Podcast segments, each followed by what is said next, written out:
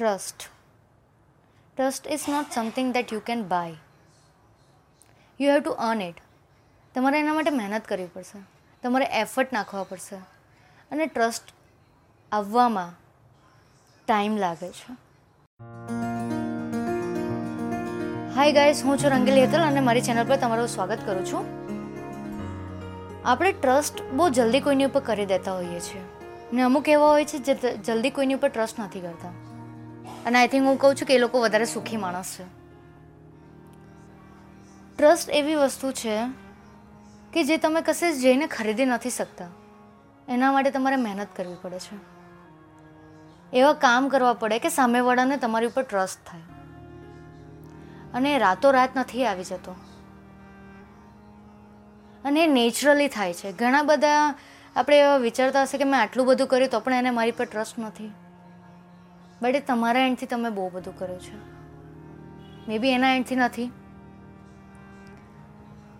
પણ જેમને તમારી પર ટ્રસ્ટ છે ને, એમનો ટ્રસ્ટ નહીં તોડતા. જેમ કે તમારા પેરેન્ટ્સ તમારો family member business job friends કોઈને પણ લઈ લો. એનું કારણ છે કે ટ્રસ્ટ ને એક આઈના જેવું છે. તમે પોતાના મિરરમાં કેવી રીતે જુઓ છો? આપણે પોતાની જાતથી જૂઠું નથી બોલતા. અને ઘણા લોકો એવું કહે છે કે પોતાની જાતથી જૂઠું નહીં બોલવું જોઈએ. ને પોતાની ઉપર ટ્રસ્ટ કરો.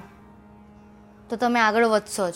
આવું ઘણું બધું તમે સાંભળ્યું છે. એનું કારણ છે કે જ્યારે આઈનો જ્યારે તૂટે છે, ત્યારે તમે એને જોડી નથી શકતા ને?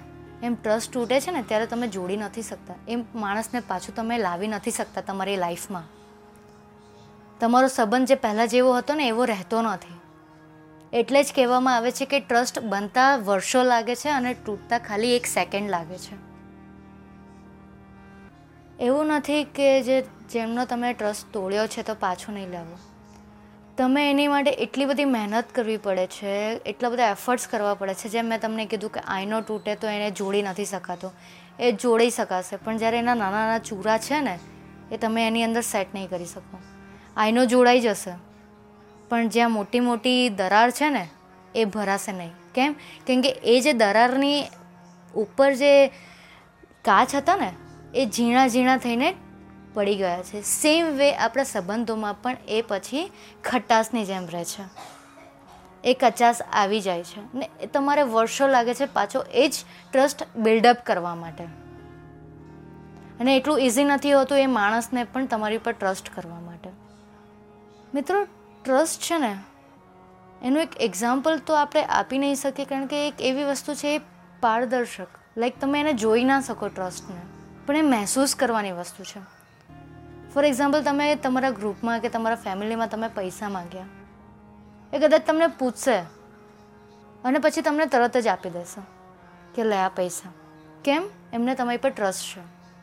આપણે જ્યારે માર્કેટમાં આપણા ઘર માટે કોઈ હોમ અપ્લાયન્સીસ લેવા જઈએ છીએ તો આપણે જનરલી જે મોટી બ્રેન્ડ હોય છે ને, એની પર જ લઈએ છીએ. કેમ? કારણ કે એણે એ ટ્રસ્ટ બિલ્ડઅપ કર્યો છે. એણે વર્ષો સુધી માર્કેટમાં મહેનત કરી.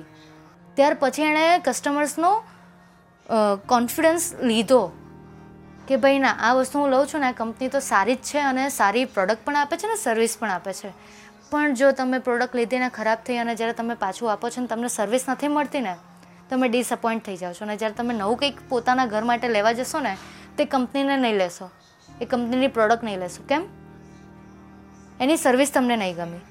સેમ વે ટ્રસ્ટમાં પણ એવું જ છે. આપણા પોતાના ઉપર પણ તમે આવી રીતે જો ટ્રસ્ટ રાખશો ને, તો તમે આગળ જ વધશો. ને કોઈ પણ પ્રોબ્લેમ આવશે ને, તમે એને સોલ્વ કરી શકશો. હિંમત સાથે. એના માટે પોતાના ઉપર ટ્રસ્ટ હોવો જે તમારી પર ટ્રસ્ટ કરે છે, એમની ઉપર ટ્રસ્ટ હોવો જોઈએ.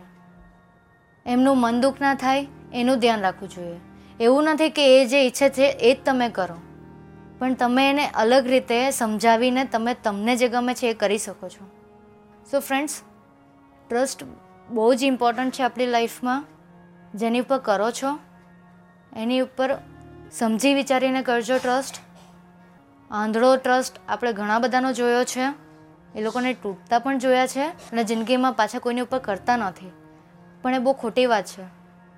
એક વખત એક્સપિરિયન્સ થયો તો બધા જ એવા હશે એવું જરૂરી નથી. બીજી વાર કોઈની ઉપર ટ્રસ્ટ કરીને જોઈ લેજો. કદાચ તમને જે એવો જોઈએ છે, એવી વ્યક્તિ તમારા જીવનમાં મળી જાય તમને. તમારા જ આવા કોઈ એક્સપિરિયન્સ મારી સાથે શેર કરજો રંગીલ હેતલ બીજા બધા સાથે શેર કરશે. અને મે બી કોઈને કંઈ આમાંથી શીખવા મળી જાય. ત્યાં સુધી તમારું બધાનું ધ્યાન રાખજો. Thank you guys